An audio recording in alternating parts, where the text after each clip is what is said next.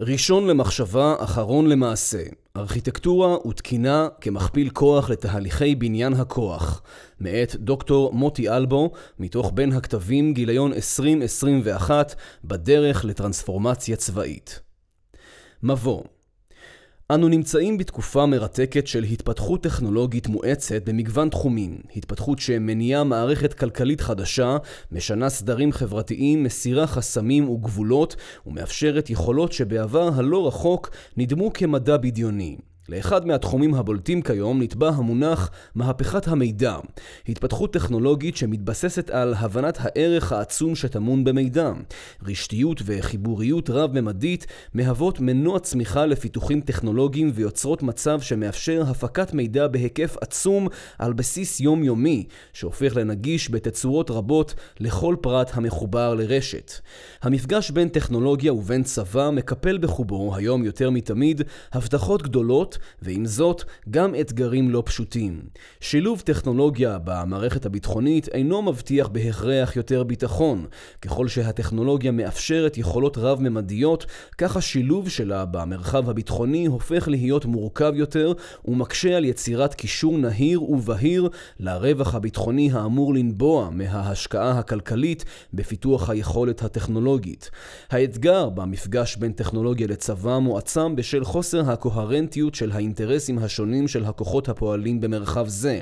צה"ל, משרד הביטחון והתעשייה הביטחונית, לכאורה כל אלה מכוונים לאותה המטרה, אולם בפועל, במפגש בין גופים שתכליתם היא רווח כלכלי ובין גופים שתכליתם היא רווח ביטחוני, קיים צורך בתהליך של המרת מטבע, כלומר יצירת עקרונות של שפה משותפת.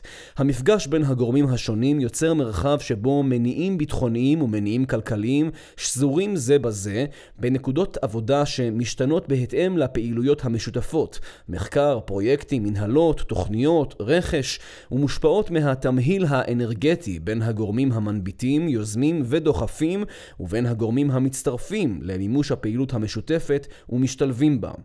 לעומת זאת, במרחב העסקי, האזרחי, מתקיימות שאיפה וחתירה מתמידות לתרגום כל השקעה ביכולת טכנולוגית לרווח. גישה זו מחדדת וממקדת את כיווני ההתפתחות מצד אחד, ויוצרת שילוב אינטרסים רב-ממדי מצד שני. לדוגמה, המונח שיתוף פעולה מורכב בין מתחרים, competition, הלחם של שני מונחים, cooperation ו-competition, נסמך על תובנות מתורת המשחקים שמראות כי שיתוף פעולה וסינרגיה בין מתחרים יכולים במקרים מסוימים לספק רווח לכלל בעלי העניין המתחרים במשחק, במקום תוצאה של רווח מוחלט למנצח בו. The winner takes it all. במקרה זה, פיתוח טכנולוגי שנסמך על הסכמות ותקינה במרחב העסקי, מהווה בסיס לשיתוף פעולה בין מתחרים וממוקד בהשאת רווח לכל בעלי העניין. גישות וטכנולוגיות חדשות משבשות לאו דווקא לרעה סדרי עולם וגורמות לחברות עסקיות להמציא עצמן מחדש ולשנות נקודת עבודה עסקית. דוגמה לכך הוא תחום הקוד הפתוח שגורם לייצור מודלים עסקיים חדשים ומחדד באופן ברור את העשייה באישות עסקית רק במקומות שבהם יש לאישות הזאת ערך מובהק וייחודי המספק לה יתרון תחרותי חד וברור. מגמה זו נשענת על נגישות המידע ועל זמינות של יכולות חינמיות, וכך מתקצר משך הזמן של הבאת התוצר אל השוק. במרחב עסקי זה נוצרים סטנדרטים למרכיבי התשתית המאפשרת, סטנדרטים שלהם תורמים גופים שונים, חלקם אף מתחרים. עבור כל אלה, הסטנדרט המדובר לא מהווה את ליבת העשייה, אולם הגדרה סדורה שלו תאפשר הנגשת הערך הייחודי של כל חברה וחיבור בין ערכים מוספים של חברות באופן קל וללא אינטגרציה. מגמות אלו דוחפות כל אישות עסקית למיקוד עסקי, למיקוד טכנולוגי, לשילוביות, לחיסכון ולרווחיות כוללת. בתהליכי פיתוח רבים שלב העיצוב והתכנון הארכיטקטוני מפנה מקומו לשלב התכנון הטקטי. המתודולוגיות הנוכחיות ממקדות ומכוונות את העשייה לתכלית מוכוונת משימה, וכפועל יוצא מכך מתקיים דילוג, לעתים בלי מסים, על שלב העיצוב ומבוצעת חתירה לשלב התכנון, בואכה שלב המימוש. גישה זו הינה פועל יוצא ישיר של התהליכים הטבעיים בפיתוח המשאב האנושי במרחב הצבאי. הממשלתי. כוח אדם שהתפתח במרחבי הפעלת הכוח מוכוון לאפקטיביות מהירה בהוצאה מוצלחת אל הפועל של משימות מורכבות. התבוננות במתודולוגיות שמתקיימות במרחב העסקי והאזרחי, במוטיבציות שכרוכות במרחב שיתוף הפעולה ובתהליכי העבודה בין בעלי העניין ולמידתם, פותחות צוהר להתמודדות מורכבת שצהל ניצב בפניה כיום. מאמר זה עוסק במרחב שבו מתרחש המפגש בין תהליכי פיתוח האמל"ח בצהל ובין המהפכה הטכנולוגית שאותה אנו חווים. המאמר מכוון לערך הרב שניתן להשיג משימוש בארכיטקטורת על ובגישה סדורה של תהליכי תקינה ככלי אפקטיבי להתמודדות עם המרחב הטכנולוגי המורכב, וזאת כדי ליצור רלוונטיות אל מול האתגרים המבצעיים והטכנולוגיות המאפשרות. המאמר מציע להקים גוף מרכזי שיוביל את נושא הארכיטקטורה ברמה המטכלית כדי לכוון את צה"ל ואת הזרועות לתפקוד מיטבי ולאפקטיביות מבצעית רב-זרועית. מהי ארכיטקטורה? קיימות דרכים רבות לתיאור המושג ארכיטקטורה. רוב ההגדרות הקיימות שואבות את מהותן מהתחומים והדיסציפלינות השונות מהן נבטו, כולל מספר גדול של עולמות תוכן ולכן גם זוויות שונות להתייחסות למושג מופשט זה. קשה להסביר ארכיטקטורה טובה, אך קל להבחין בה. עמידותה במבחן הזמן ויכולתה להיות רלוונטית וסתגלנית להתפתחות טכנולוגית הן מבחן טוב לתוצר ארכיטקטוני. על בסיס זה ניתן לשקף איחוד אינטרסים ולהעצים את המרחב הסביבתי, אקוסיסטם, בו היא פועלת, כדי להביא תועלת לכלל בעלי העניין. דרך פשוטה שבאמצעותה ניתן להציג את המושג ארכיטקטורה ולייחס אותו בהמשך לעולמות בניין הכוח והפעלת הכוח, היא באמצעות הקבלה למונח שלד. השלד שלנו מלווה אותנו לאורך כל חיינו. הוא תבנית שאינה משתנה, המשמרת את יחסי הגומלין הבסיסיים בין מרכיביה ואת התפקודים שלשמם נוצרה, תוך שהיא מקיימת את יעודה בסביבת החיים שלנו. הסביבה אליה יועד השלד, למרות שאנו גדלים וצומחים ומבצעים מגוון עצום ומורכב של תפקודים בטווח רחב של סביבות קיום. השלד מותאם לסביבת הפעולה שלנו, כפי שבעלי חיים אחרים סיגלו לעצמם שלד המתאים לסביבה שלהם ולתפקוד שדרוש כדי לקיים אותם. גם ארכיטקטורה טובה אמורה לספק ולתמוך את הייעוד שלשמו נוצרה ולקיים מגוון עצום של תפקודים, למרות שאי אפשר למנות בשלב של הגדלות הגדרת הארכיטקטורה, כל אחד מהתרחישים הפרטניים שבהם היא אמורה לטפל. תפקידו של ארכיטקט המערכת הוא לפרק את הצורך והייעוד שלה למושגי יסוד, להבין את יחסי הגומלין ואת הקשרים, לייצג את המרכיבים הבסיסיים של הארכיטקטורה ואת יכולותיהם בהסתכלות רחבה ולהתמודד עם המורכבות המערכתית על ידי הבנה מעמיקה של כל מרכיב ומרכיב, הגדרתו, אפיונו, תפקודו, ממשקיו והשילוב בין כלל המרכיבים. ארכיטקטורה טובה יכולה להיות רובוסטית, למקרה שאם תגיע טכנולוגיה רלוונטית לתחום, היא תדע לתמוך במרחב הטכנולוגי החדש ולהתפתח במסגרתו בלי לפרק את השלד ולתמוך בריבוי תפקודים, למרות שבעת הגדרת הארכיטקטורה, הטכנולוגיה החדשה אפילו לא עלתה במחשבתם של המתכננים.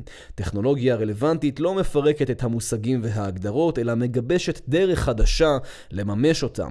ארכיטקטורה טובה יוצרת מרחב של תאום ציפיות בין מה שניתן לעשות ומה שלא ניתן לעשות, ובין מה שהמערכת תוכננה לעשות ומה שלא תוכננה לעשות.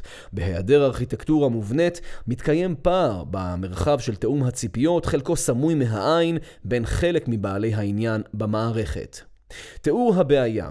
הרצון לשלב את הטכנולוגיה המתקדמת במערכת ביטחונית ולהנות מיתרונותיה פוגש מרחב בניין כוח שאינו ערוך להתמודדות זאת. יתר על כן, זירת הפעילות המבצעית, שמהווה נקודת מפגש לפעילות הזרועות בשאיפה מתואמת וסינרגטית, לא מתרגמת לתהליכי פיתוח אמל"ח תואמים במרחב הרב זרועי. פער זה מתעצם ככל שהטכנולוגיה מתקדמת והופכת לנגישה יותר, עם מרחב אפשרויות וגמישויות גדול שמתקדמת מצריך ודורש יכולת ארגונית ותשתיתית להתמודדות עם המורכבות.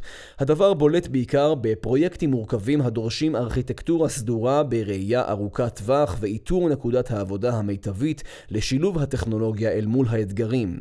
בהיעדר ארכיטקטורה מגובשת, השיח עובר מיד למרחב המימוש והמיקוד בעשייה עובר לפיתוח מרכיבי האמל"ח. ניתן לצפות באותה התופעה בדיוק גם בפרויקטים שלכאורה נראים פשוטים, מספר מכלולים קטן, אולם עם מספר גדול של נקודות עבודה מערכתיות שלא ניתנות להכלה מתודולוגית. דוגמה לכך הוא מטעד, מטען ייעודי, לאיסוף מודיעין שמותקן על פלטפורמה אווירית. הפלטפורמה מאפשרת טווח רחב של אפשרויות ויכולות טיסה, והמטעד הוא בעל יכולות מגוונות, מקיים מספר טכנולוגיות חישה, מאפשר תפקוד בכל מנח זוויתי שנדרש, ויכול לקיים כמה וכמה תפקודים שונים בעולם התוכן המבצעי.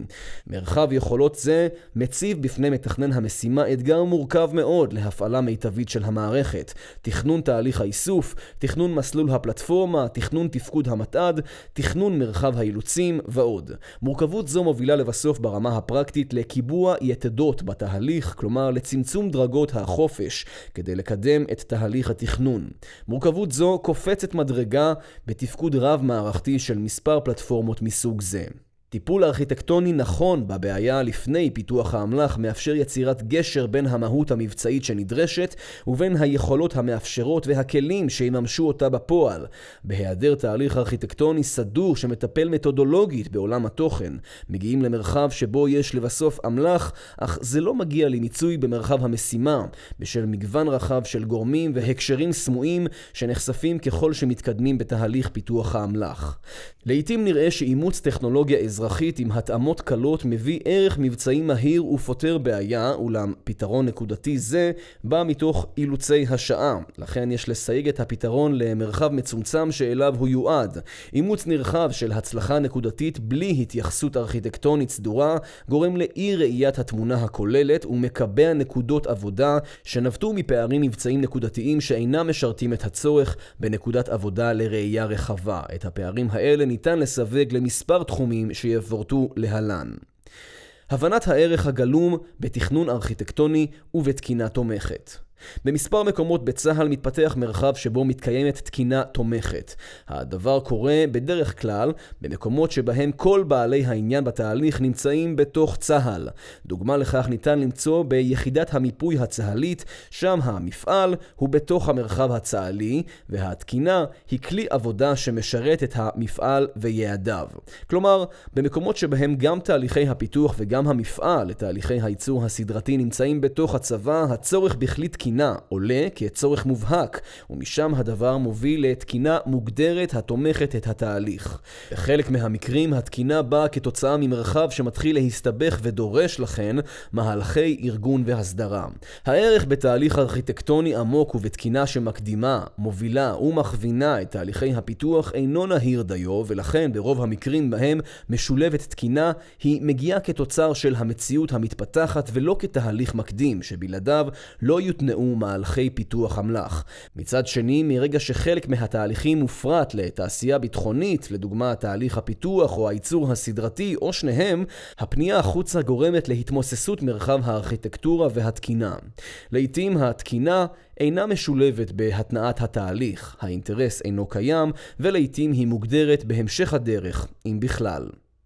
הובלה. במקרה זה מדובר בפער בקיומו של גוף המוביל תהליכי ארכיטקטורה רב-זרועיים ותקינה רחבה בתהליכי בניין הכוח ברמה המטכלית. גוף כזה אמור להיות מנחה מקצועי ומתווה מדיניות לרמת הזרועות, שבלעדיו לא ניתן לצאת למהלכי פיתוח אמל"ח. מתודולוגיה, היעדרן של שיטות סדורות. נדרש תהליך שיטתי מוגדר, מובנה וסדור להתמודדות עם מרחב מורכב של פיתוח אמל"ח רב-זרועי בסביבה טכנולוגית משתנה, וזאת כדי ליצור גמישות, רובוסטיות ורלוונטיות בחיבור של הטכנולוגיה למערכת הביטחונית. במקביל קיים פער בשימוש בכלי אפקטיבי של ארכיטקטורה מובילה ומכוונת ובתהליכי תקינה שמעצימים תהליכי פיתוח אמל"ח. פער נוסף קיים בהתמודדות עם אתגרי המרחב הרב-זרועי. ההפרדה לתפקוד בזרועות נובעת מהייחודיות של כל תווך פעילות. אי לכך, יש מרחבים שבהם קיים איחוד בפעילות הזרוע, ויש מרחבים שבהם מתקיימים תהליכים דומים או משותפים.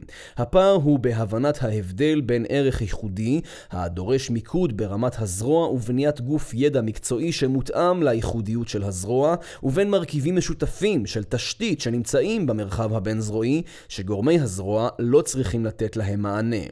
תרבות ארגונית והמרכיב האנושי. מדובר בפער בתהליך בנייתה של תשתית כוח אדם שתהיה בעלת כישורים המותאמים להובלה מקצועית של תהליכי ארכיטקטורה ותקינה במרחב בניין הכוח. ההתמודדות של כוח האדם עם סוגיות פיתוח האמל"ח מתבטאת כיום במגוון רחב של בעלי תפקידים המגיעים מרקע שונה והם בעלי ניסיון שונה. בניין כוח האדם בהקשר זה חסר את כושר ההסתגלות ואת היכולת להתמודד עם המגוון והשוני של המשאב האנושי ועם הצורך בגישור פנים ארגוני של יכולות, כדי שהתוצאה תהיה תוצר של גוף ידע ושל תהליכים מכוונים, שיטתיים וסדורים, ולא מוטה או מושפע מנושא התפקיד, טוב ככל שיהיה. מרכיב חסר שני הוא טיפוח מקצוענות ומובילות בתחום ארכיטקטורת מערכת וכלי תקינה בבניין הכוח, לצד הבנת החשיבות והעוצמה שתמונות בתהליכים אלה, והשפעתם ארוכת השנים על כלל המערכת הביטחונית. כל זאת מול הנטייה הטבעית והרצון למקד את העשייה במרחב הפעלת הכוח, הנראה תמיד כמרחב מעניין יותר. פער נוסף הוא הסקטוריאליות. מדובר בסקטוריאליות שבונה מצד אחד גאוות יחידה ומצד שני מקשה על תהליכי שיתוף הפעולה. יש צורך בגבולות גזרה ברורים גם בסקטוריאליות כדי לאפשר תהליכי שיתוף פעולה שכן אלה מהווים את הבסיס הקריטי וההכרחי לתהליכים במרחב רב זרועי. לצד זאת יש צורך בסובלנות של סביבת עבודה כלפי נטילת סיכונים וחשוב מכך לכישלונות. התפתחות מקצועית שכוללת לא באופן מכוון, התנסות באירועי אי הצלחה בסביבה תומכת ומאפשרת לא תסולה בפאז. מנהיגים בחברות הטכנולוגיות המובילות מספרים בגאווה על דרכם שכללה כישלונות ואי הצלחות רבות אשר עיצבו את דמותם והיו חלק בלתי נפרד מהמסע להצלחה. מרכיב נוסף החסר כיום הוא קבלת הנחת היסוד לפיה תהליכי בניין הכוח הם ארוכים, דורשים סבלנות, אורך רוח והתמדה ואין רואים בהכרח את תוצריהם במהלך הקדנציות של בעלי העניין העוסקים במלאכה. החלופות הקיימות, עקיפה או התחמקות מהתמודדות ארכיטקטונית. במקרה זה מדובר בדילוג, לעתים לא במודע, על תהליך ארכיטקטוני מורכב בתחילת תהליכי בניין הכוח. חלופה זו מובילה להיעדרה של ארכיטקטורה תומכת, להתמקדות בממד הפרויקטלי ולבסוף לתוצר מערכתי ללא שלד תומך. התמקדות בממד התכנון הפרויקטלי. מדובר באימוץ גישות חדשניות מהעולם האזרחי לניהול פרויקט כגון מעבר מגישות waterfall לגישות agile וקבלת השראה מהעולם של מערכות התוכנה. זוהי גישה ברוכה שמנצלת סיפורי הצלחה מהמרחב האזרחי תוך גיבוש הגדרות תפקיד מקבילות לניהול מוצר כדי לאפשר הטמעת המתודולוגיות הניהוליות בארגון צבאי. במקרה כזה חסר המרחב הארכיטקטוני שנותן כיוון לעולמות התוכן הפרטניים. פרויקטים רבים מתקיימים במקביל, ובמקומו מבוצע גישור מהיר לעולם התוכן של הפרויקט, המימוש והביצוע. יצירת פתרונות עצמאיים. מורכבות מרחב שיתוף הפעולה הרב זרועי והרצון לאפקטיביות ועצמאות מובילים ליצירת פתרונות עצמאיים ברמת הזרוע. כאשר מזוהה פער מבצעי, יש רצון מובהק לחתור למגע ולצמצם את הפער. הנטייה הטבעית היא לעבור מהבנת הבעיה המבצעית והגדרתה למרחב הפתרון, תוך הגדרת האמצעים למימושו. הצגת פתרון של אווירייה יבשתית ומערכות הגנה לכוחות היבשה יכולה להיות חלק מהפתרונות הקבילים לאתגר. יש לראות בלוחמה רב-ממדית חזון שצריך להיות מנותח ומפורק בתהליכי בניין הכוח ולא הנחיה מפורטת כיצד לממש. הפער צריך להיות מובל לפתחו של המרחב הרב-זרועי כדי לספק לבסוף את המענה ברמת הזרוע. פירוק בעיה מורכבת לתת בעיות. הגישה הנפוצה להתמודדות עם מורכבות מערכתית ודיסציפלינות חדשות היא פירוק בעיה מורכבת לתת בעיות פשוטות, עם ציפייה לא ריאלית להתמודדות עם האתגר המקורי על ידי ביצוע שילובים מערכתיים. גישה זו מאבדת את הערך הטמון ברובד הקשרים, יחסי הגומלין, התלויות וההקשרים המערכתיים עימם מתמודד תכנון ארכיטקטוני. לבעיות מסובכות יש פתרונות פשוטים ולא נכונים. ציטוט חוק יואב. גישה זו ניתן להקביל למשימה של פתרון קובייה הונגרית על ידי פירוק הבעיה המורכבת לשישה צוותי משימה. כל צוות מקבל קובייה ומוטלת עליו משימה פשוטה, לפתור פאה אחת מהקובייה. כל צוות כזה מבצע את משימתו בצורה מלאה, ולאחר מכן מתגבש מהלך של אינטגרציה בין הצוותים כדי להשלים את המשימה. זוהי גישה טבעית בהתמודדות האנושית עם מרחב מורכב, וניתן לראות היבטים שלה גם במרחב בניין הכוח ואף זליגה למרחב הפעלת הכוח ולתהליכי קבלת ההחלטות על ידי פירוק נושאי של תכני המשימה המורכבת. בעיה זו צפויה להתעצם בתחומי בניין הכוח והפעלת הכוח עם המעבר לארגון הכוח החטיבתי באופן רב-חילי בהתמודדות הצבא עם טכנולוגיות מאפשרות כמו רובוטיקה רב-כלית ומערכות אוטונומיות בשדה הקרב. הקושי בהכלה וההתמודדות עם המורכבות בשלב בניין הכוח יובילו לשכפול התבניות המוכרות היום במרחבי הפעלת הכוח ברמה הרב-חילית לרמה החטיבתית. בהיעדר גישה חדשה להתמודדות עם המורכבות, שכפול של תהליכים מוכרים יגרום להמשך פירוק עולמות התוכן לתת בעיות, לתת נושאים ולתת תחומים שניתן להכיל, כי כך אנו ניגשים באופן טבעי להתמודדות עם בעיות קשות. אימוץ טכנולוגיה אזרחית למרחב הביטחוני. אימוץ טכנולוגיה מהמרחב האזרחי למרחב הביטחוני מחייב הבנת המטרות, ממדי ההצלחה וגבולות הגזרה שהיו בליבת התכנון והתקנון של הטכנולוגיה מול משתמש היעד האזרחי. ברור לחלוטין שמשתמש היעד הביטחוני והמשתמש האזרחי אינם נמצאים, ברוב המוחלט של המקרים, באותו מרחב של תפקודים. הדרישות והצרכים של המשתמש האזרחי שונים מאלה של המשתמש הצבאי. אי לכך נדרשת הבנה יסודית של הארכיטקטורה, שיקוליה, תכונותיה, מגבלותיה ותפקודה, כפי שהיא אופיינה לשוק האזרחי על כל הדקויות ומכלול השיקולים שחלקה מיועד להכוונה ברורה של המימוש הטכנולוגי להשיא רווח כלכלי. זוהי נקודת עבודה חשובה להבנה, מאחר ובסופו של דבר בעלי העניין במרחב האזרחי מכוונים לעשיית רווח כלכלי לבעלי העניין בתמורה לתרומה, לתועלת ולהיבטים אחרים של הטכנולוגיה. חיבורה של טכנולוגיה טכנולוגיה אזרחית למרחב הצבאי יכול ליצור קונפליקטים ברבדים בסיסיים שאינם הולמים דרישות יסוד של הצרכן הצבאי שהינו מוכוון רווח ביטחוני שלא הומשג, לא טופל ולא תוכנן במרחב הארכיטקטוני. אם יורדים לעומקם של דברים, ניתן לפרק מתוך הפתרון הארכיטקטוני האזרחי את החלקים שנותנים מענה משולב למרחב האזרחי והביטחוני, ולבצע התאמה ראויה של שאר המרכיבים אל המרחב הביטחוני. לקיחת טכנולוגיה של המרחב האזרחי שרק התקינה שלה ארכה שנים של דיוני עומק, אל המרחב הצבאי כתוצר מוגמר, מחייבת שיקול דעת והתייחסות של גוף ארכיטקטורה ביטחוני.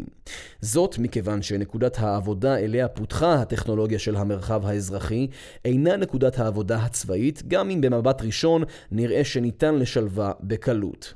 השילוב הקל הוא הזדמנות וגם בעיה בזכות עצמה. שילוב קל של טכנולוגיות בתהליכי אימוץ מהירים מרחיק מחשבה ותהיות בסיסיות על נקודת העבודה של הטכנולוגיה אותה אנו מאמצים, וההישג המהיר וההצלחה הרגעית הינם מקסם שווא בראייה כוללת. אין זה אומר שאין צורך בתהליכים מהירים וחדשניים לפתרון בעיות אד-הוק, להפך. אולם חשוב שתתגבש מודעות לכך שפתרון נקודתי, טוב ככל שיהיה, דורש בחינה סדורה בהקשר של אימוצו באופן כולל. ארכיטקטורה מערכתית למשימות ביטחוניות היא משימה מורכבת, לעתים קרובות לא מוגדרת, וקשה להמשיגה באמצעים כמותיים. חלק מהסיבות לכך ניתן לתלות בעובדה שקשה מאוד, אבל לא בלתי אפשרי, לחמת רווח ביטחוני, ממדי הישג, במרחב המשימה. כך יוצא שלעתים אנו נתקלים במרחב כה מורכב, עד שאיננו יכולים להכילו מבחינת כמות נקודות העבודה שנראות לנו אינסופיות, והפתרון הארכיטקטוני הרב-ממדי נראה כקשה קשה מאוד למימוש. הבנה זו הובילה אותנו באופן טבעי למסקנה שבמקום לנסות לפתור בעיה מורכבת וסבוכה שאין לנו אפילו קצה חוט לגביה, עדיף למצוא תת בעיה במרחב עיסוק נושאי מוכר, פשוט יותר ובר ביצוע, ולפתור אותם. מעבר לכך שאנחנו מרגישים יעילים וחלק מעשייה חיובית, אין בהכרח תרומה משמעותית לפתרון הבעיה המהותית שנמצאת לפתחנו, ושוב אנו פותרים למעשה, במקרה הטוב, פאה אחת בקובייה ההונגרית. לא ניתן לחזות ובוודאי בוודאי שלא ניתן למנות את כל התצורות והתפקודים האפשריים של מערכות רשתיות מורכבות בסביבות התפקוד המבצעי שלהן. אם מנסים לתקוף את הבעיה מהכיוון הזה, מדובר בהתמודדות מורכבת למדי עד בלתי אפשרית. על כן צריך לשאוב עידוד מכך שלא רק הסביבה הצבאית היא מורכבת, בלתי צפויה, כוללת טווח אינסופי של תרחישים, מקרים, תגובות ואפשרויות, אלא גם הסביבה האזרחית הינה מורכבת מאין כמוה. האינטרנט, הרשת הסלולרית, מיליוני כלי הרכב האוטונומיים העתידיים שיעבדו ויתקשרו ביניהם, השמיים מלאי הרחפנים והמערכות האוטונומיות ועוד, מקיימים מגוון תפקודים אינסופי, עם יחסי גומלין מורכבים בהיקף אינסופי של תרחישים מבצעיים, כאשר כל סוג של משתמש מפעיל מייצר ודורש תפקוד רשתי אחר בכל רגע נתון. האם בשל כך הרשת המורכבת לא תגיע לכדי מימוש? המפתח לפתרון נמצא בתהליכים ארכיטקטוניים שמפרקים את מרחב הבעיה בצורה מובנית, תשתיתית, יסודית, תוך התייחסות מושגית לכל מרכיב שלו, הבנת המורכבות, המשגתה והבנייתה לכדי אבני יסוד, עצמות שלד על תפקודן, ממשקיהן וייעודן. רק באמצעות גישה זו ניתן יהיה לבנות את הבניין השלם ולאפשר לכל בעלי העניין במערכת לתרום את תרומתם החלקית ולהתרם על ידה, ובכך לקיים את הייעוד המערכתי. אלה תהליכים ארכיטקטוניים שמכירים ביכולתיה של הטכנולוגיה המאפשרת, אולם לא מכניסים אותה כאילוץ שלדי.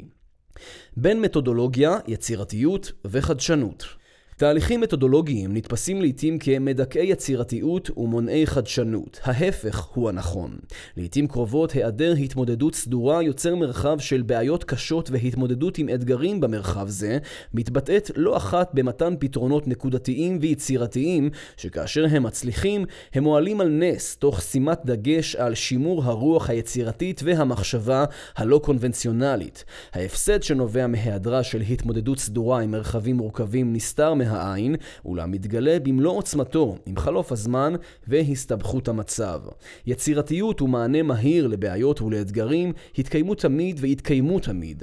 הסביבה שלנו דינמית, הצרכים משתנים ואי הוודאות לא תיעלם. הארכיטקטורה מערכתית היא מנוע אמיתי לחדשנות. היא מספקת אתגרים מורכבים תוך ראיית הכלל ומחייבת התמודדות ראויה עם המורכבות. התמודדות עם המורכבות מצידה מצריכה רעיונות יצירתיים ולאו דווקא שגרתיים, ועל ידי כך יוצרת חדשנות.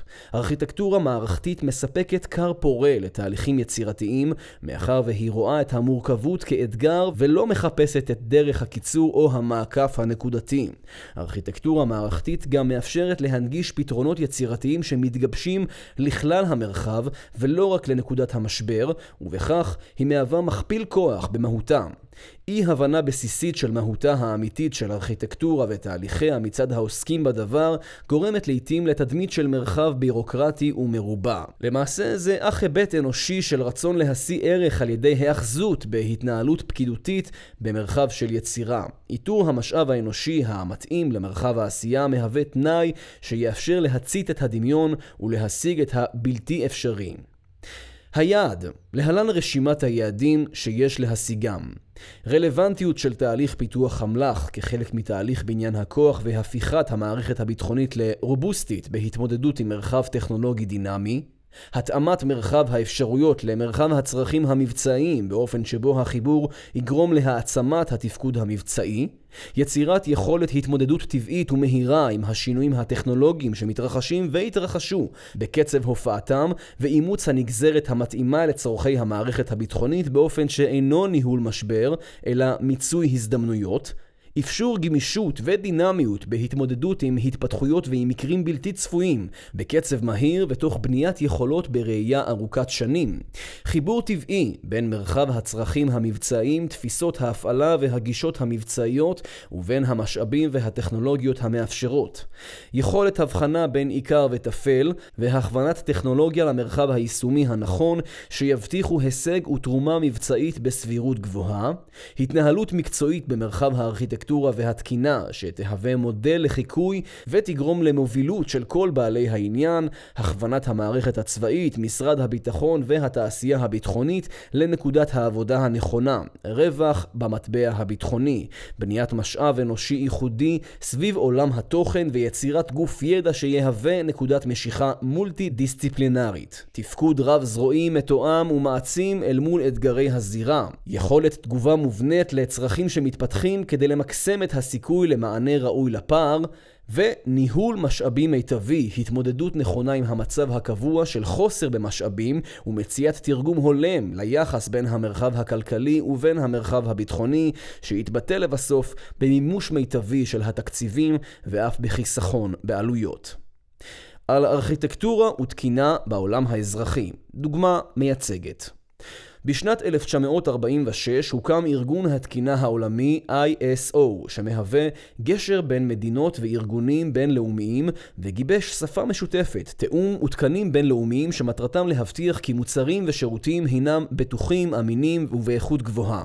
תקנים הינם כלי אסטרטגי לקהילה העסקית בשאיפתם להקטין עלויות, להגדיל תפוקות ולאפשר גישה לשווקים חדשים. נדון בדוגמה מהעידן הפרה-היסטורי, תיאור מקרה נקודתי שפותח צוהר המחשבתי. בשנות ה-שמונים של המאה הקודמת החלה התפתחות בתחום רשתות המחשב, שנשענה על הופעתו של המחשב האישי, ובעקבותיה באה היכולת המופלאה לחבר מספר מחשבים בארגון לרשת מקומית כדי לשתף מידע, להעביר מידע ולעבוד בקבוצה. בהמשך התפתחו מהר למדי מכלולי חומרה שתוכננו לרשת, תוכנות ייעודיות שתומכות בתפקוד ברשת, התקני זיכרון, מאגרי מידע ועוד. הופעה של יכולת זו במרחב העסקי הפכה תהליכים שהיו עד לאותה העת מסורבלים ואיטיים לפשוטים, נגישים ומהירים. היום אנחנו מקבלים כמובן מאליו את הדואר האלקטרוני, האימייל, שנולד בתקופה זו, וכבר שכחנו איך תפקדנו בעידן שקדם להופעתו. כמו בכל תחום עסקי שיש בו ביקוש ודרישה של כוחות השוק, חברות טכנולוגיות הציעו עד מהרה פתרונות לרצונם של המשתמשים לעבודה ברשת. אלא שהתפתחות זו נתקלה בקושי ממשי שעלול היה להפוך לחסם. היעדרה של תקינה תומכת. הרצון לחיבוריות רחבה היה צורך שעלה ממרחב המשתמשים, כלומר המשתמשים שאפו להגדיל את היקפה של הרשת ואף היו מוכנים לשלם על כך, אבל זו הייתה מוגבלת בשל דרכי המימוש הפרטניות והייחודיות של כל חברה שנתנה את הפתרון הרשתי ברמה המקומית. חברות שרצו לחבר את רשתותיהן לחברות אחרות נדרשו להשקיע מאמצים באינטגרציה וביצירת שפה משותפת ביניהן. ברור שברמה העסקית כל חברה תשאף לא לשנות את הפיתוח וההגדרות שבהם השקיעה כדי להתאים לחברה אחרת. הטבעי הוא לגרום לחברה האחרת לשנות את הגדרותיה ואופן המימוש שלהם. דבר כזה מוביל ליצירת חסם כלכלי הפוגע בכלל השחקנים במגרש העסקי. ארגון התקינה הבינלאומי פרסם בשנת אלף תשע מאות שמונים וארבע תקן ומודל בין שבע שכבות. או אס איי, Open System Interconnect, הממסד את התפקודים, ההגדרות, השלבים, סדר הפעולות, הממשקים, ההקשרים, יחסי הגומלין וההסברים הנדרשים כדי להעביר נתונים ברשת תקשורת. המבנה שהוצג במודל השכבות כה נכון, תשתיתי, יסודי ובנוי כהלכה, עד שגם היום הוא משקף את הדרך שבה מועברים נתונים באינטרנט ותומך בתקינה של פרוטוקולים ושל ציוד רשת לסוגיו. הוא גם רלוונטי לתיאור תהליך שליחתו של מכתב באמצעות הדואר. התקן הציג למעשה ארכיטקטורה גנרית שבעקבותיה נוצרו לאורך השנים תקנים רבים בתתי תחומים ותתי נושאים, וגובש מגוון רחב של פרוטוקולים שהשתלבו במודל הבסיסי. מודל זה לא השתנה ומהויותיו מתקיימות עד היום. איך קרה הדבר? איך מודל שפותח לפני שלושה עשורים עדיין רלוונטי בקצב המואץ של ההתפתחות הטכנולוגית, אותו אנו חווים כיום? איך זה שההתפתחות הטכנולוגית, הפרוטוקולים השונים, הציוד המתקדם וכל עולמות התוכן שכוללים את עולם רשתות התקשורת, השתלבו באופן כה טבעי, מבלי לשבור את המודל? האם מדובר בתחזית טובה, בניחוש מושכל? התשובה נמצאת בהגדרה הבסיסית של ארכיטקטורה ובכלי השרת שלה. התקינה התומכת.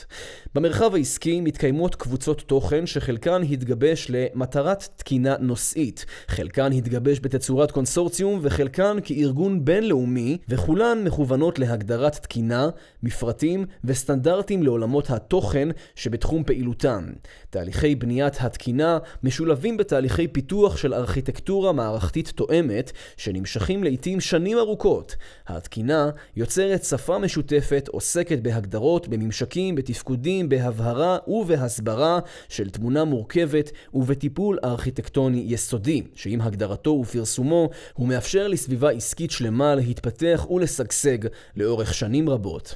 קבוצות מקיימות מבנה ארגוני סדור שמיועד להוביל את הפעילות מתחילתה ועד סופה. דוגמה לכך ניתן לראות במבנה של ארגון התקינה הבינלאומי.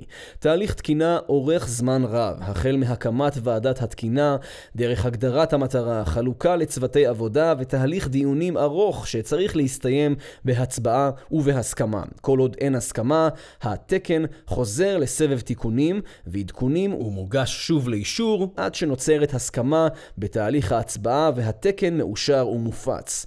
השיח בוועדות מציף פערים טכנולוגיים וארכיטקטוניים שדורשים מענה והתייחסות יסודית, דבר שמוביל לגישות ודרכים שונות לפתרון האתגרים שעל הפרק. בסופו של דבר, התקינה מייצרת פשרה מורכבת, המתבטאת בנקודת עבודה מערכתית, עליה אפשר להתבסס. תקן בתחום האינטרנט של הדברים, איי או טי, שפורסם לאחרונה על ידי ארגון התקינה הבינלאומי, מאפשר גיבוש ארכיטקטורה לעולם ה-איי או טי וכולל התייחסות נרחבת להיבטים רבים של יישום הטכנולוגיה. ארכיטקטורה מוסכמת זו פותחת את הדרך לשורה של תקנים בתת תחומים שלה, ובכך נסללת הדרך לפיתוח המערכת הטכנולוגית והעסקית ולהבאתה למרחב המימוש הצרכני. משהוסדרה הארכיטקטורה, חברות עסקיות יכולות לצאת למרוץ אל עבר המוצרים והשירותים אותם הן רוצות להביא לצרכנים. בעתיד, עם התקדמות התהליכים, חברות יפתחו שילובים וחיבורים בין מערכות בהתאם לארכיטקטורה המשותפת, ובכך ייצרו ערך מוסף נרחב יותר לצרכנים. הדינמיקה של ארגוני התקינה הינה איטית, אולם בדרך כלל יוצאת לדרך הרבה לפני ההתפתחות הטכנולוגית המאפשרת, או ביחד איתה. מאחר ותוצר של ארגון תקינה מניע גלגלי שיניים רבים רבים במרחב העשייה, יש לו אחריות גדולה להגדיר את הדברים נכונה באופן רחב ורובוסטי שיאפשר למרחב העסקי להתפתח ולשגשג.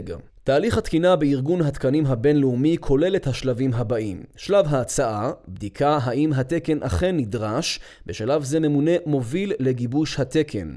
שלב הכנת הטיוטה הראשונה, זו נעשית על ידי ועדה טכנית מקצועית, שלב הוועדה המנהלת שבוחנת את הטיוטה, שלב הבחינה וההערכה, הפצת הטיוטה להתייחסות רחבה, שלב האישור הרשמי על ידי ארגון התקינה, שלב פרסום התקן בתפוצה רחבה ועדכון התקן בקבועי זמן מוגדרים לשימור הרלוונטיות שלו.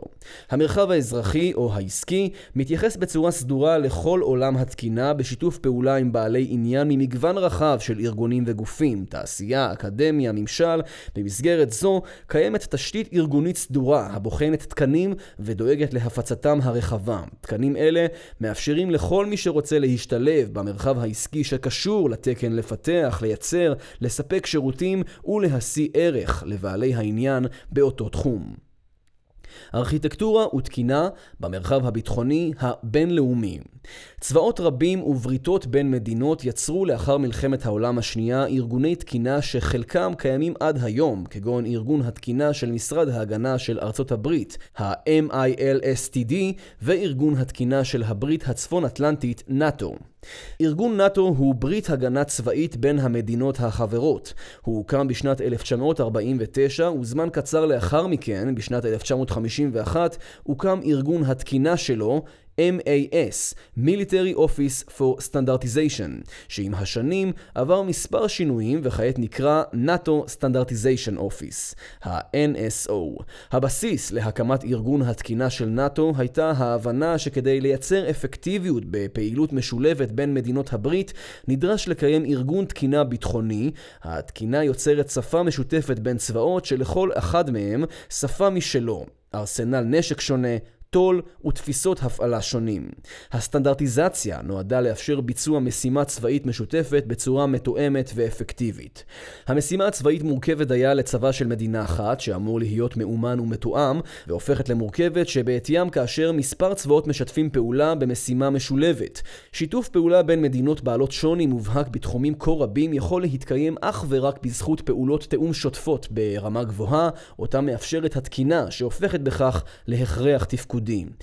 ארגון התקינה של נאטו מקיים פעילות ענפה וממסד תקנים בתחומים שונים, מהגדרות בסיסיות של ציוד קצה, לדוגמה מסילת פיקטיני, וכלה בתפקוד מורכב של רשתות תקשורת, מערכות אנרגיה, מודיעין ועוד. תקני נאטו קיבלו את הקידומת S T A N A G, Standardization Agreement. התקינה בנאטו יצרה מרחב שיתוף פעולה רב-ממדי בין חברות הארגון. כפועל יוצא, התפתחה סביבה עסקית שמאפשרת כיום בזכות הנגישות של הארכיטקטורה והתקנים לקיים עסקאות ביטחוניות בין מדינות שנשענות על אותם תקנים. לדוגמה, מדינה א' שפיתחה מערכת שמתחברת לאמל"ח בממשק מתוקנן נאטו, יכולה להציע את המערכת למדינה ב' שאימצה את תקן הממשק לאמל"ח שלה. הצעה להתמודדות במרחב הביטחוני בישראל. אימוץ והטמעת תהליכי ארכיטקטורה ותקינה במרחב הביטחוני בישראל דורשים התייחסות בשני רבדים: השתלבות גוף ארכיטקטורה ותקינה בצה"ל, ובניית משאב אנושי בעל כישורים שהולמים תפקוד במרחב הארכיטקטורה והתקינה. השתלבות ארגונית. כדי ליהנות מהיתרונות העסקיים של אימוץ גישות של ארכיטקטורה ותקינה תומכת, הארגון צריך להתאים את עצמו לשינוי. הקמתו של גוף ארכיטקטורה ותקינה יהודי שזו מטרתו אינה משימה פשוטה, אולם לאור ההתקדמות הטכנולוגית והפער שנוצר בין המרחב הצבאי למרחב האזרחי בתחום זה, נראה כי זהו כורח השעה. גוף הארכיטקטורה והתקינה צריך להיבנות בתפיסה רחבה ולהכווין את כלל המאמצים. הכוונה היא שאין להתמקד אך ורק בגזרת אגף התקשוב בצה"ל שמתכתב היטב עם מהפכת המידע. הארכיטקטורה הצהלית צריכה להיות קו מנחה הרבה מעבר לעולם מערכות המידע. אם נבחן ולו חלק ממשימות אגף התקשוב, נראה כי הוא אכן אמור לספק את חליפת הארכיטקטורה והתקינה בגזרתו. שאלה פתוחה היא, האם הדבר מתקיים אפקטיבית כיום? בין תפקידיו של אגף התקשוב: לגבש את תורת היסוד התחומית לתקשוב, לפרסמה, לבקרה ולאכוף אותה. לגבש את מדיניות התקשוב בצהל, לפרסמה, לבקרה ולאכוף אותה. לגבש את ארכיטקטורת התקשוב הצהלית, לקבוע תקנים טכנולוגיים למערכות התקשוב בצהל ולאכוף אותם, ולקבוע את התפיסה המבצעית התקשובית למערכות התקשוב שמפתח האגף. הגדרות אלו יוצרות הזדמנות להרחיבן כדי להתמודד עם משימות צה"ל ואתגריו בהקשרם הרחב, ולעשות זאת במסגרת גוף ארכיטקטורה מרכזי. גוף התקינה הוא יחידת ידע מקצועית שמהווה סמכות הפועלת במרחב בניין הכוח ומהווה ראש חץ לכל בעלי העניין בתהליך: צה"ל, משרד הביטחון והתעשיות. זהו גוף שממסד את מתודולוגיית העבודה במרחב הארכיטקטורה והתקינה ומגדיר תהליכים מותקנים שנובעים נועדו לגבש ולהגן את מרחבי שיתוף הפעולה בין כל בעלי העניין. מאחר והרווח של בעלי העניין בתהליך הצבאי אינו נמדד באותן יחידות מדידה כמו בעולם העסקי, יצירת אינטרס משותף וסביבת שיתוף פעולה מעצימה מהווה אתגר מרכזי לגוף זה. על כן, בתחילת הדרך יש ליצור מנגנון הגנה לשימור האינטרסים של צה"ל תוך התמקדות בהם, עם התקדמות ההטמעה ותהליכי השינוי, החינוך והלמידה, כשהאינטרס המשותף יובן על ידי כלל השותפים ויתפתח מרחב שיתוף פעולה אפקטיבי בין בעלי העניין, ישתנה גם המנגנון. גוף הארכיטקטורה והתקינה דורש איוש לא רק על ידי צה"ל, התעשייה ומשרד הביטחון, אלא גם על ידי בעלי התפקידים, חלקם מתוך המערכת וחלקם מבחוץ, שהם בעלי ידע טכני ומבצעי ובקיאות בעולמות התוכן ברמה שתאתגר את התעשייה הביטחונית. זאת כדי ליצור השוואת ריכוזים מול התעשייה הביטחונית שתעודד שיח מפרה בגובה העיניים לטובת הכלל. גוף הארכיטקטורה והתקינה צריך להוביל מהלכי חינוך והטמעה התרעה בין כל העוסקים במלאכה שהתמקדו בערך הגלום במהלכי שיתוף פעולה מורכבים בין כל בעלי העניין, במקום בתחרות. זהו אתגר מרכזי והקשה מכולם, ההתמודדות עם השינוי. השתחררות ממוסכמות ומעבר למודלים עסקיים חדשים נתקלים תמיד בקשיים, אולם ניתן לצלוח מכשול זה עם אמונה, בחזון, התמדה ונחישות. לדוגמה, במרחב האזרחי התפתחה מגמה של קוד פתוח ששינתה מודלים עסקיים ואילצה ארגונים להמציא את עצמם מחדש ולהסתגל למציאות חדשה כדי להמשיך ולצמוח עסקית. מי שלא ממציא את עצמו מחדש מוצא עצמו לא רלוונטי תוך זמן לא רב. המרחב הביטחוני שהשמרנות תבועה בו דורש מהלכי הסברה לכלל בעלי העניין בתהליך כדי להביא לשיתוף פעולה שהתמקד באינטרס הכולל של צה"ל. הקמה של גוף ארכיטקטורה ותקינה דורשת שינוי בתפיסות עולם ובתהליכי עבודה קיימים שייצרו דפוסים שהתקבעו במשך שנים רבות. גוף כזה ישפיע באופן טבעי על כל בעלי העניין בתהליך, הן בתוך הצבא והן מחוצה לו, וסביר להניח כי שינוי כזה יוביל למתחים ולתגובות, מאחר ונקודת העבודה המערכתית משתנה. יחד עם זאת, הקמתו של גוף ארכיטקטורה ותקינה מרכזי בצה"ל תהווה אמירה ברורה כי הצבא קיבל על עצמו אחריות מלאה על ניהול והובלת תחום זה בתהליכי בניין הכוח. גוף הארכיטקטורה והתקינה הצה"לי צריך להתמקם ארגונית במרחב העל-זרועי, במטה הכללי, להיות בעל סמכות ברורה ולהוות גורם משמעותי ומרכזי שמתניע, מוביל, מנחה ומכוון את תהליכי הארכיטקטורה והתקינה בבניין הכוח. גוף כזה יאפשר מימוש מהות מרכזית שנעדרת היום בתהליכים המתקיימים בצה"ל. הפרדה של תהליכי פיתוח האמל"ח בין מרכיבים משותפים, תשתיתיים, ובין מרכיבים ייעודיים, שיוכוון אל הזרועות הרלוונטיות. הכוונה זאת תתרום למיצוי משאבים ולהתמקצעות גבוהה יותר ברמת הזרוע, מתוקף הסטת הקשב והמשאבים אל עולמות התוכן שמייחדים את העשייה באותה זרוע. אין כל סיבה שמערכות דומות יפותחו בכל זרוע בנפרד. למשל, מדוע כל זרוע מפתחת לעצמה מערכת שוב?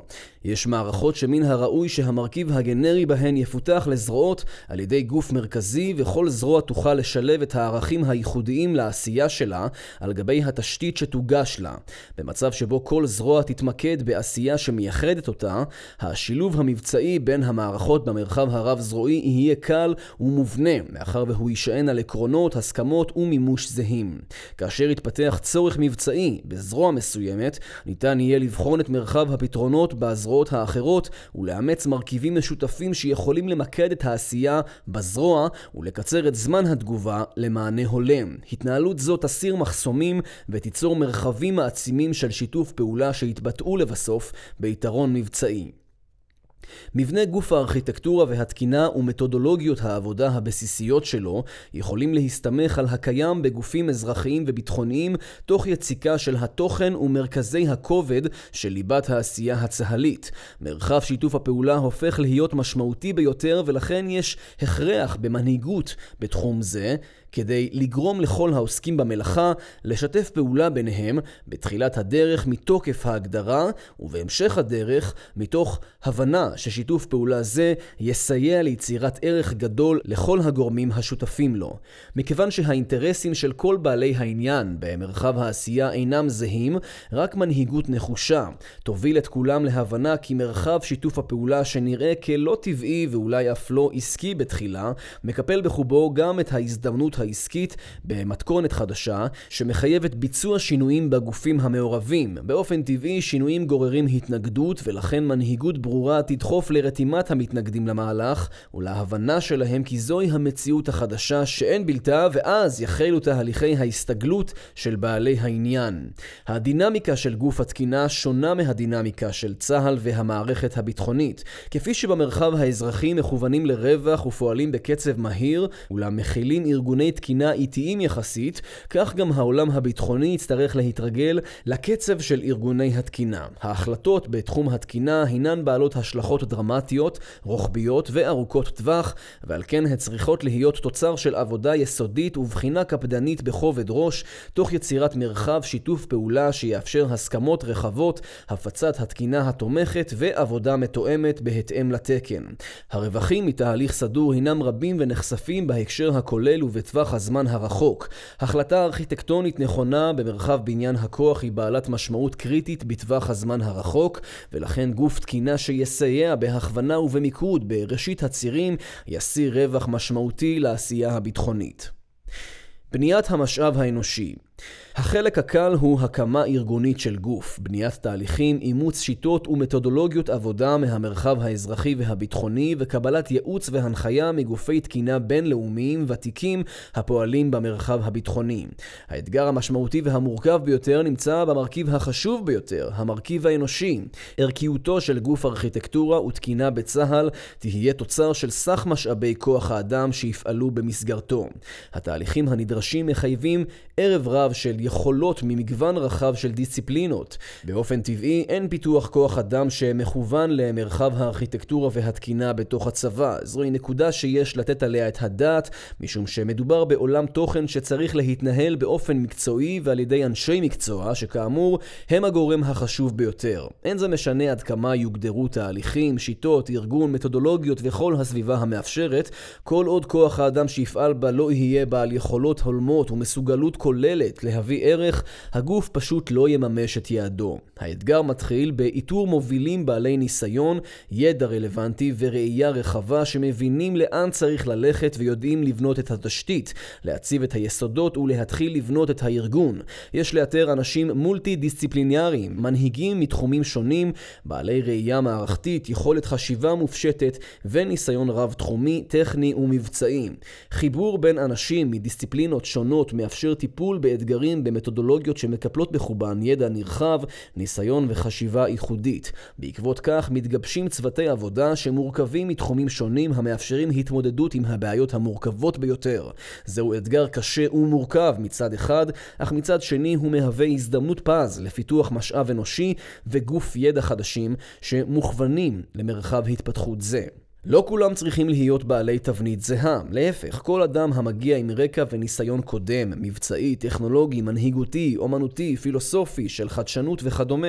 המולטי-דיסציפלינריות תאפשר שיח בין מרחבי ידע לא חופפים שיתרום להבנה הדדית ולאפקטיביות של תהליכים. הגוף החדש ייצר לעצמו עם הזמן שפה משותפת שתיגזר מתהליכי העבודה ולבסוף תבוא לכדי ביטוי במגנות משאב אנושי אל מרחב העשייה. קשה לחמת ניסיון שמתורגם לבסוף ליכולת משמעותית, אולם תכונה זאת מביאה לשולחן העבודה ערך שלא יסולה בפז. הניסיון מקפל בחובו בדרך כלל סדרת כישלונות ואי הצלחות עבר יחד עם סל הישגים שתורמים לבניית יכולות. סביבה סובלנית לסיכונים, בעלת אורך רוח וחזון שמאפשרת תהליך למידה, הפקת לקחים והעצמה, הינה הכרח לבניית כוח אדם שישתלב בגוף הארכיטקטורה והתקינה. העיסוק בתחום התקינה צריך להימשך משמעותית יותר מאורכה של קדנציה ממוצעת. צבירת ניסיון תגרום לאנרציה וליצירת מרכז כובד לגוף הידע של המערכת. בדרך זו שילוב של ותק עם דם חדש יהווה תמהיל שיאפשר התמודדות עם השינויים המהירים בתחום הטכנולוגי. כפי שגופי תקינה איטיים מתקיימים במסלול המהיר של ההתפתחות הטכנולוגית במרחב האזרחי, כך גם המרחב הצהלי יכיל ארגון תקינה שיפעל בקבועי זמן דומים, כי תהליכים ארכיטקטוניים מוצלחים נמדדים לא על פי זמן הבשלתם, אלא על פי הרלוונטיות שלהם במבחן הזמן. ערך מוסף לתהליכי הפעלת הכוח. המורכבות המערכתית במרחב הפעלת הכוח מתבטאת בכמות עצומה של מידע שמגיע לשולחן קבלת ההחלטות. תהליך קבלת ההחלטות במרחב המבצעי הופך למורכב בגלל היצף המידע והפער שנוצר בהחלתו, יחד עם גזירת המשמעויות הרלוונטיות ממנו לתהליך זה. עומס הנתונים, היצף המידע, מקשה על הבנת תמונת המצב. מקבלי ההחלטות ומובילי המשימות אינם בקיאים בכל עולמות התוכן של המערכות והמשאבים שתחת ידיהם. במצב כזה טבעי הוא שכל תת תחום משימתי מונחה על ידי גורם מוביל שמתכלל את עולם המידע.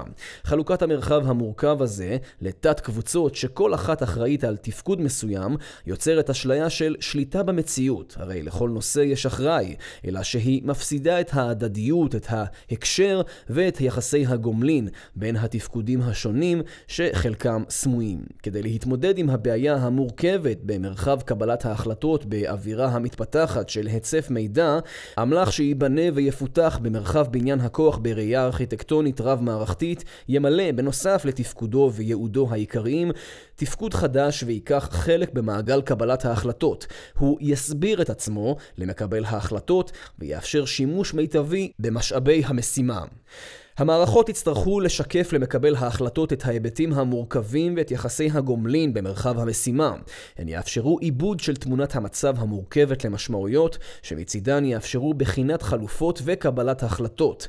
המערכות נהיות יותר ויותר טכנולוגיות ומורכבות, אך המפקד אינו חייב להבין את כל פרטי הפרטים של מערך מסוים, אלא רק את המשמעויות הרלוונטיות שיכולות להוות שיקול בתהליכי קבלת ההחלטות שלו במרחב המשימה. משמעויות אלו צריכות לעבור תרגום מהשפה הטכנית לשפה המבצעית, השפה של קבלת ההחלטות, כדי ליצור למפקד מרחב פעולה. תהליכים ארכיטקטוניים תומכים יכולים ליצור אותה שפה ייחודית שתאפשר את התרגום הנדרש. התקינה התומכת תאפשר לעוד מערכות להיכנס למרחב התפקוד המבצעי ולעבור את התרגום הנכון למרחב קבלת ההחלטות מבלי לשנות את השפה. בדרך זו יחזור מקבל ההחלטות לקדמת הבמה ויוביל קבלת החלטות באופן אפקטיבי, תוך התמודדות עם המורכבות המערכתית. כך התפתחו שפה חדשה וממשקים חדשים בין בעלי התפקידים במרחב הפעלת הכוח, שיאפשרו הנגשת המורכבות המערכתית למקבל ההחלטות באופן פשוט, דבר שיאפשר לו שליטה טובה במצב וקבלת החלטות טובה יותר. סיכום, המפגש בין המרחב הביטחוני ובין הטכנולוגיה המתקדמת יוצר אתגר והזדמנות. הטכנולוגיה מתקדמת בקצב מהיר כל כך שגם אם נרצה, לדוגמה, לייצר כמות רבה של אמל"ח אוטונומי כלשהו, משך הזמן שיעבור מהתנעת הפעילות ועד להעמדת הציוד יהיה קצר ביותר. הסביבה התעשייתית תומכת כיום בתהליכי פיתוח וייצור מהירים, והזמן שיעבור מגיבוש רעיון ועד לייצור מוצר יקדים לבטח את תפיסת ההפעלה, התול ומה מערכות התכנון והניהול. הדבר ממחיש עד כמה חשוב קיומו של גוף ארכיטקטורה ותקינה מרכזי בצהל, שיכוון ויעצב את פיתוח האמל"ח אל עבר פונקציית המטרה הרצויה. אנו יכולים להגיע למצב שבו יש ציוד רב שפותח ויוצר, אולם האפקטיביות שלו לא ממומשת במלואה.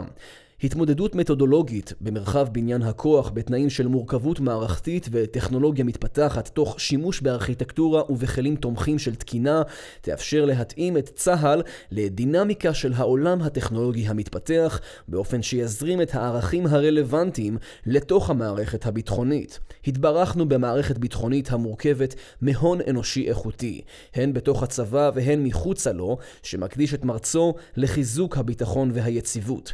זהו הון אנושי שמגייס את כל תעצומותיו להגנת המדינה ומאפשר קיום חיים בסביבה רוויית סיכונים. התברכנו גם בסביבה יצירתית שמנביטה רעיונות ופתרונות פורצי דרך. השילוב הנכון והמתאים בין כל אלה ובין הטכנולוגיה המתפתחת יאפשר את שימור היתרון האיכותי של צה"ל ומדינת ישראל.